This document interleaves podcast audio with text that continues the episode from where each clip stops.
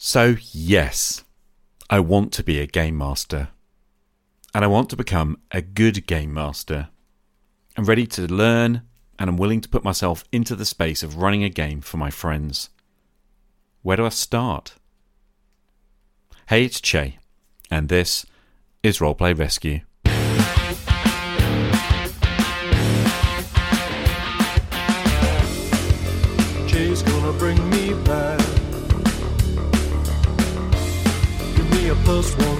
Attack. Whoa, oh, oh, I want to come back to the dice. Whoa, oh, oh, oh, I oh, oh, oh, think I need some good advice. I need a roleplay rescue. Oh yeah. I need a roleplay rescue. Oh yeah. Hello, rescuers. My name is Che Webster, and this is Roleplay Rescue, the podcast about rediscovering our passion for tabletop role playing games. In episode 22, Fear of Mastery, I spoke about my intention of, well, seeking mastery, but a suggestion I've made is that we accept a period of apprenticeship and then learn to become reliable in this particular tradecraft. You see, back in season 1, episode 8, I made a confession. I might be the worst game master in the world. That was back in early 2019. Four years later, the curse of the flaky GM is still upon me, and all attempts to elude it have so far failed. But I refuse to give up. Today, I resolved to begin again. And you know what? If this particular attempt to change fails, then I'll just have to get up and begin again, again. Let's consider the possibility that I might succeed. This episode is being put together on day one of my apprenticeship as a GM. My re apprenticeship, I suppose, as I've been gaming for more than 40 years. But I'm sharing it partly so that I can externalize and understand where I'm going. It helps to explain my rationale and my direction. But I'm also sharing because I hope that it might inspire one or two others who've been sitting on that fence, fearing, like me, to become the GM they hope to be, and settling often for not being the GM at all. This is Season 12, Episode 24 The Apprentice GM.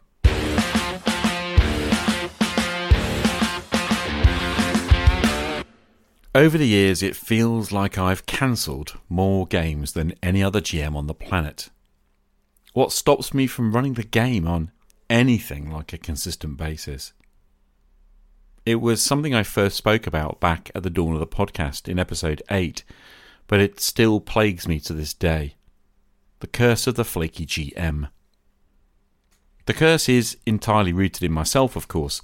I'm the source of the dark magic. The curse is really based on learned habits that have for many years now stopped me from moving forward. The problem is this I want to run a game, and I'm really good at getting things started. I can often run one or two sessions off the back of the initial energy and enthusiasm that I have, but much beyond that, I find it really hard to remain committed. I know that after a tough week at work, I can be left drained and exhausted. That means I'm actually pretty tired when I need to prep, and I'm often really tired when it comes to game night. Sometimes life gets in the way, a family emergency arises, or someone in my life needs me to do something on short notice. And other times, I'm feeling very low or even actually ill. But most of the time, the feeling of being drained and exhausted, that's actually largely compelling enough. At a point of decision, when I need to decide whether to push on through and deliver a gaming session that night, or whether to have another quiet night with the wife in front of the TV, or just going to bed and early to sleep, the tendency, it's to do the easy thing. The reality is that when I sit down and think about this problem, when I reflect on the decisions that I make, the real reason why I cancel the majority of gaming sessions is that I feel unprepared. I feel like an imposter. Bottom line is, I'm asking myself, who am I to be running games for my friends? And that comes from the feeling of not being ready. When I have the feeling of not being ready, it's pretty easy to rationalize, I know, any barrier as an excuse out of doing that hard thing, preparing a session and then delivering on it. Back in 2019, the Angry GM wrote some very interesting comments on this problem. He was referring to what a lot of people call GM burnout. Quote, Here's the reality. If you're feeling tired or run down and you cancel a game because of it, that's fine. It's only fair. But it makes it easier to cancel the next game and the next one. And eventually you'll tell yourself that you must be suffering GM burnout. So you put your game on hold and you figure you'll come back to it in a month or three or six. And nine months later, you're wondering what happened to your game. GM burnout is caused by not running games, is caused by cancelling games. See, games feed themselves. Running games is hard, it does take effort, but the more you do it, the more you enjoy it. End quote. And I'd go a bit further than that. I found that every time I cancel a game, I also raise the chance that another player will jack in playing with me at least and go and do something else. And sometimes they even jack in playing altogether.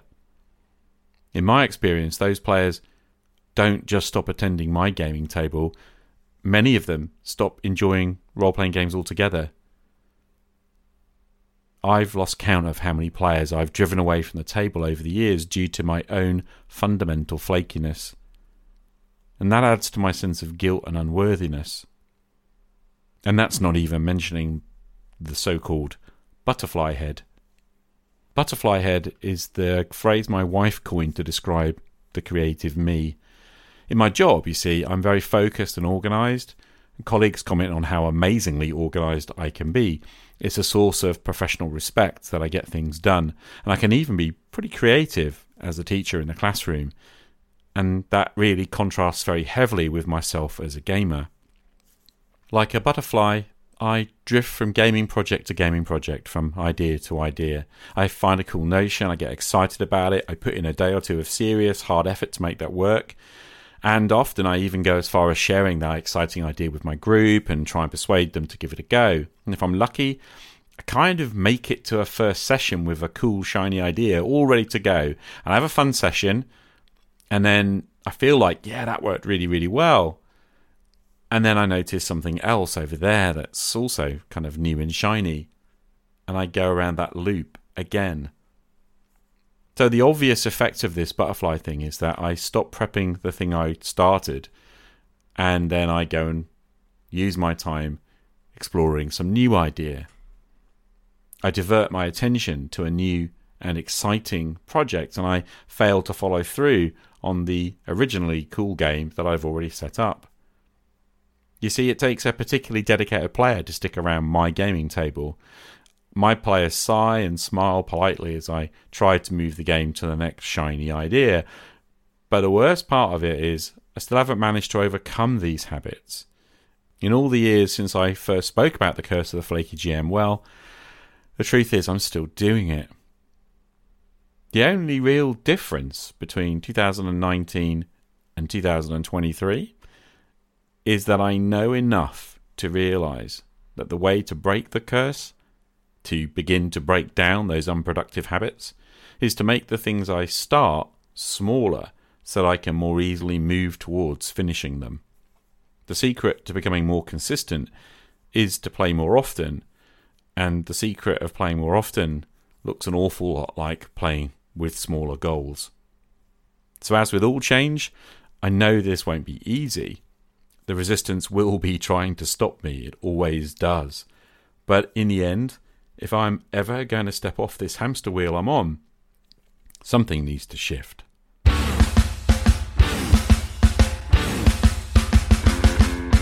Let's come back to first principles. Being the GM is not the same as being the player in a role playing game. The roles are fundamentally different, and the experiences they offer are rich in many different ways as a player, you know that I want otherworld immersion. I want to play a character in a rich, interesting world, and I want to play in character as that character for as much of the session time as possible. When I come to the table, I enjoy some social time with my friends, preferably both at the start and the end of the session time. But once we begin the role playing game, my preference is to be in character, in world, for as long as possible. And I've spoken about this at length on many occasions.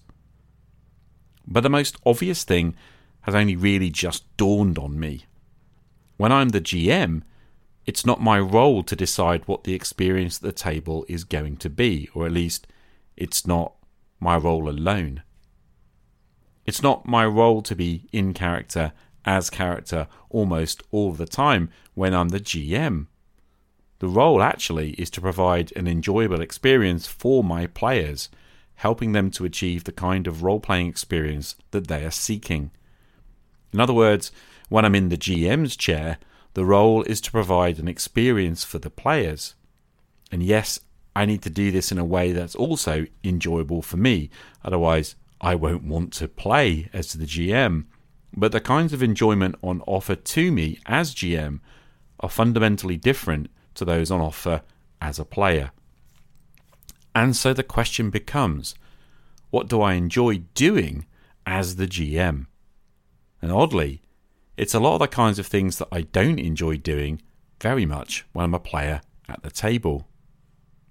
Of the eight player engagements, and remember the GM is a player in the game, of those eight player engagements the MDA theory posits, they are listed as challenge, discovery, expression, fantasy, fellowship, narrative, sense pleasure, and submission. Of those eight player engagements, my preferences are towards the discovery, fantasy, and challenge. Fellowship and sense pleasure, they're high up there too, but narrative and expression are lower priorities, and submission is not my jam. For the GM, the trick is learning how to become an engaging host. And that means working out what engages your players and giving them more of that which they enjoy. Along the way, you want to find what engages you as the game master and focus on utilizing those engagements to drive your enthusiasm to run. So it's a balancing act. But I think the key to unlocking the role of the GM was given to me just the other day while I was chatting with the Alexandrian, Justin Alexander, about his forthcoming new book, So You Want to Be a Game Master. He said something simple and deeply effective Give the players toys to play with. As enigmatic as that sounds, it really unlocks something in my mind.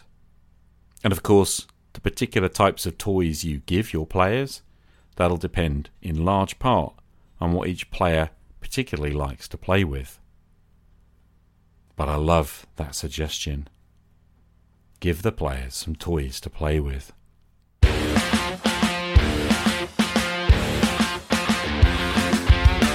So, enough of my story. Let's get back to being here today and deciding again, at least for today, to be the apprentice GM.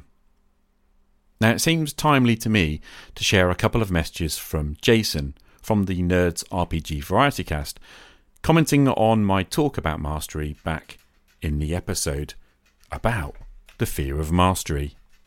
Let's see what Jason had to say. HA, just listened to episode 1222, and you're talking about game mastery.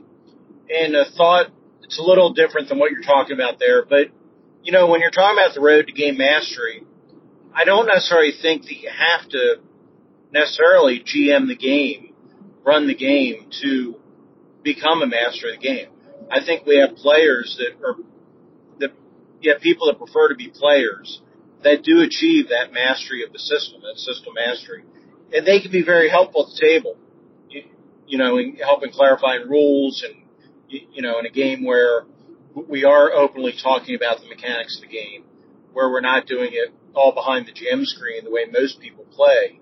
Having those players with that system mastery can be extremely useful and extremely helpful to the GM. You know, there's a big difference between a player with system mastery and a rules lawyer, right? and I I think it's important to to remember that not everybody's going to be comfortable with or want to run the game, be the games master, but be the dungeon master, but they can still be a system master and they can still get that game master. So I, I think that's an important uh, distinction in there. But thank you for the episode. Really enjoyed it. Looking forward to your next one. I think this is an important element to consider.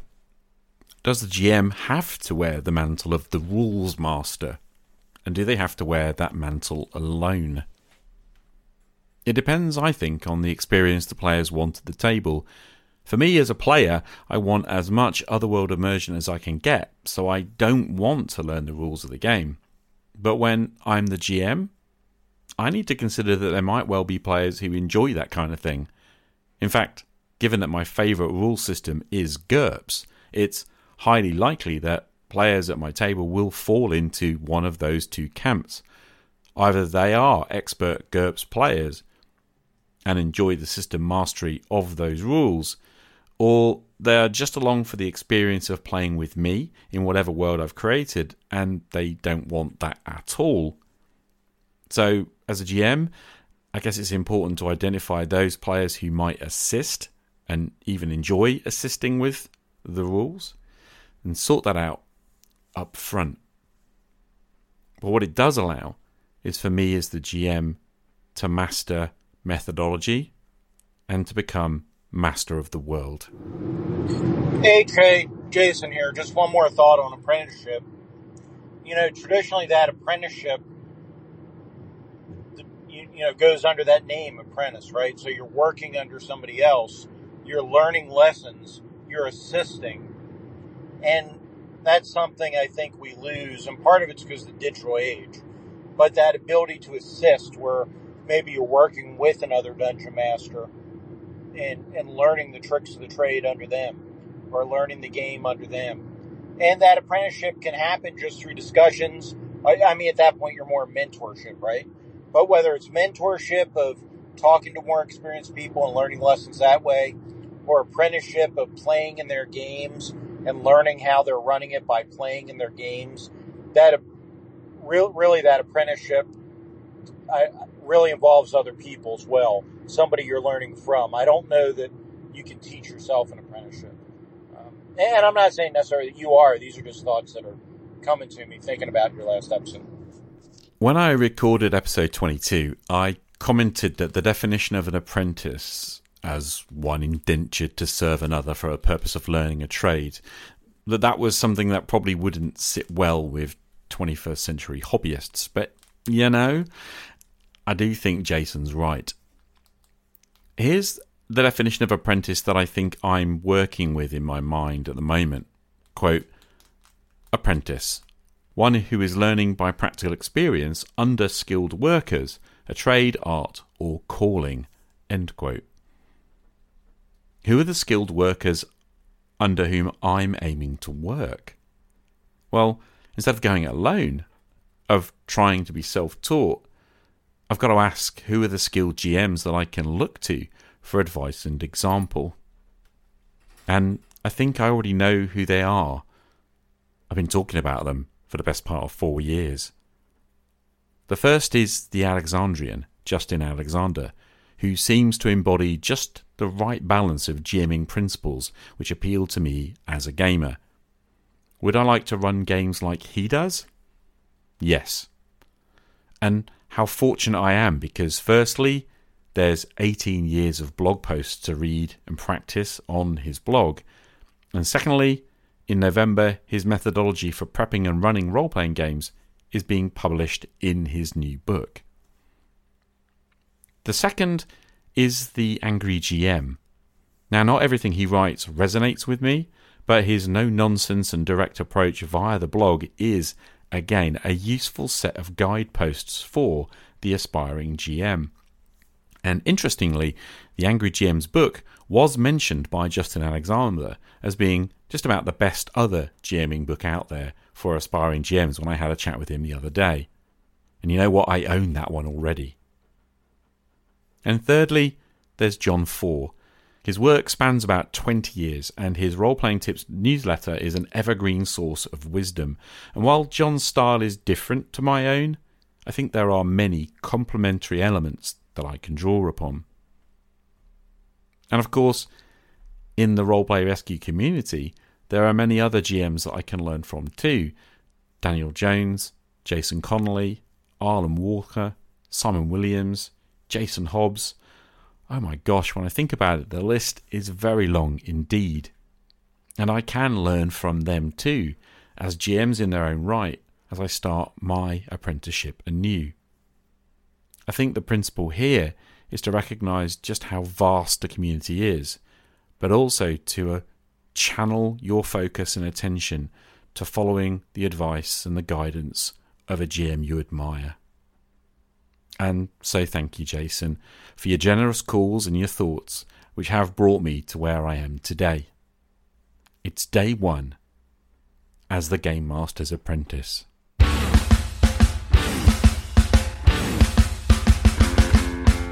And so, what are my first steps? I'm going to learn the basics of the game rules I have chosen. I'm going to run a dungeon scenario as a one shot, and I'm going to practice making rulings at the table. The rules I'm seeking to master are GURPS. The basics are simple. There are success rolls, damage rolls, and reaction rolls. All of them are resolved with regular d6 dice, 3d6 roll low for testing player character success, dice plus adds for outcomes like damage, and 3d6 on the reaction table where high is more positive. And to help me with that, I'm going to use the specifically designed Dungeon Fantasy role playing game powered by GURPS to help me do the second of my goals. Keeping the first games basic means utilizing just the core of the rules and focusing on prepping and running a simple, short, one shot scenario. The dungeon crawl, or what I personally prefer to call the location crawl because it is then applicable across all genres. This dungeon crawl is the most basic and simple to learn scenario structure. Choosing fantasy and doing a dungeon, that puts me right back at the beginning of the hobby. And something like the five room dungeon, as advocated by both Johnn Four, who created them, and the Alexandrian, who recommends them for the beginning of GM, well, that seems to me ideal. At the table, the focus for me needs to begin with simply describing the situation, listening to the player's action declarations, and practicing making rulings as required. Learning to adjudicate the rules is the basic skill of the GM once you're sitting at the table. Everything else can be added to those basic first steps. So, to all of that, I aim to simply keep one thing in mind. Each time I run a session, I'm going to try and keep it in the same world and add the next scenario to the framework of that game that I began. So, even if it's different players or different characters, the one thing that can be maintained is the persistence of the game world. One location can be an enjoyable session or two. Another location adds flavour and a sense of larger play space. And a third begins to feel like a milieu. And from there, riffing off what has happened during play and continuing to add small things to the world, well, that's the essence of what it means to become consistent. And in my head, it's really helping me to think about this in terms of what Justin Alexander calls an open table. A game where anyone can turn up and play, and we all kind of get what it's about because it's that regular kind of game in a fantasy world with wizards and fighters and clerics and, yeah, all that jazz that we know. So the last thing is to help with my always starting but never finishing butterfly head tendency and for this, the idea is to make smaller steps in the creation and delivery of the game. So instead of imagining a world sweeping campaign, I'm going to focus on adding just one small thing to the world each time I can play. I'm actually starting with what Chicago Wiz calls a three hex starter. In other words, I'm just going to have a starting location, a small village, and three possible locations that I've just quickly sketched onto a map and then I'm going to focus on building each of one of those in turn. Tiny prep, the practice of adding incremental and tiny things to milieu, that's the method that I aim to employ. And I know that I enjoy making and discovering new things, so the way forward seems to be thinking in smaller terms. You see, increments accumulate over time, and confidence in other areas grows from continual practice and learning from your mistakes. So, why would it be any different here? We have to make a decision. And if there's one thing I've come to understand as I reflect back on the gap between my dreams of GM mastery and my current situation, it's this. You have to make the decision every single day. Commitment's born from the decision we make to commit, but commitment isn't a one time thing. It's a daily thing. Each time we go to bed and sleep, the old us dies, and when we awaken, it's as if we're a new person. Today's potential is always to begin again, but we do have to choose. We must decide who shall we be today. It was Aristotle who told us that who we are is the accumulation of the decisions and actions that we took through all of our yesterdays. But we don't have to repeat the mistakes of our past. If we keep committing to making small changes, one today and perhaps another tomorrow, then we can learn how it feels to enjoy victory, however small and transient that might seem, and then choose to make another small change and achieve a small victory tomorrow. And perhaps it becomes easier to choose again and again and again until we finally learn to become reliable as a GM we always wanted to be. Thanks for listening. I'll see you next time.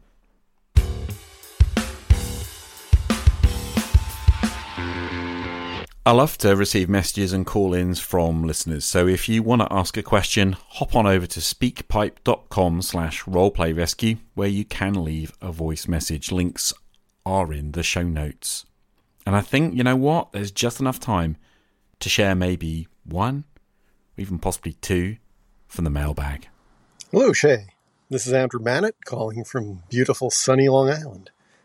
I've been uh, listening to your podcast for this season because I was hungry for more GURPS content, really.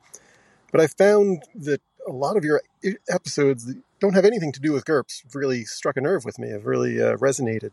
Uh, your, your episode uh, about community and your episode about permutations.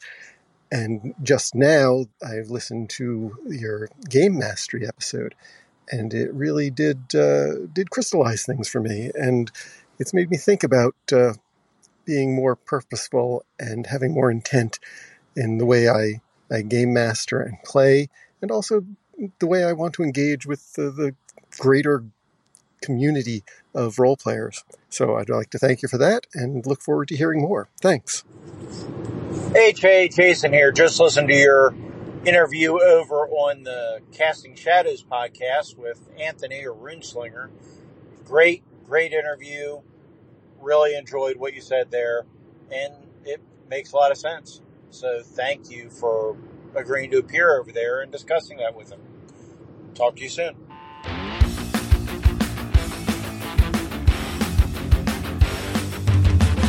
Big thank you to Andrew for calling in with that positive feedback, and I'm glad it got you thinking. And also to Jason for reminding me, of course, to mention I was on the Casting Shadows podcast with Runeslinger. Thanks to all the Roleplay Rescue patrons who support the show through patreon.com slash rpgrescue. Thank you to Jon from Tale of the Manticore for the Roleplay Rescue theme music. And thank you to you for showing up and listening. Remember, if you've got a question, call in via speakpipe.com slash roleplayrescue. My name is Che Webster. This is Roleplay Rescue. I'll see you again next time. Game on.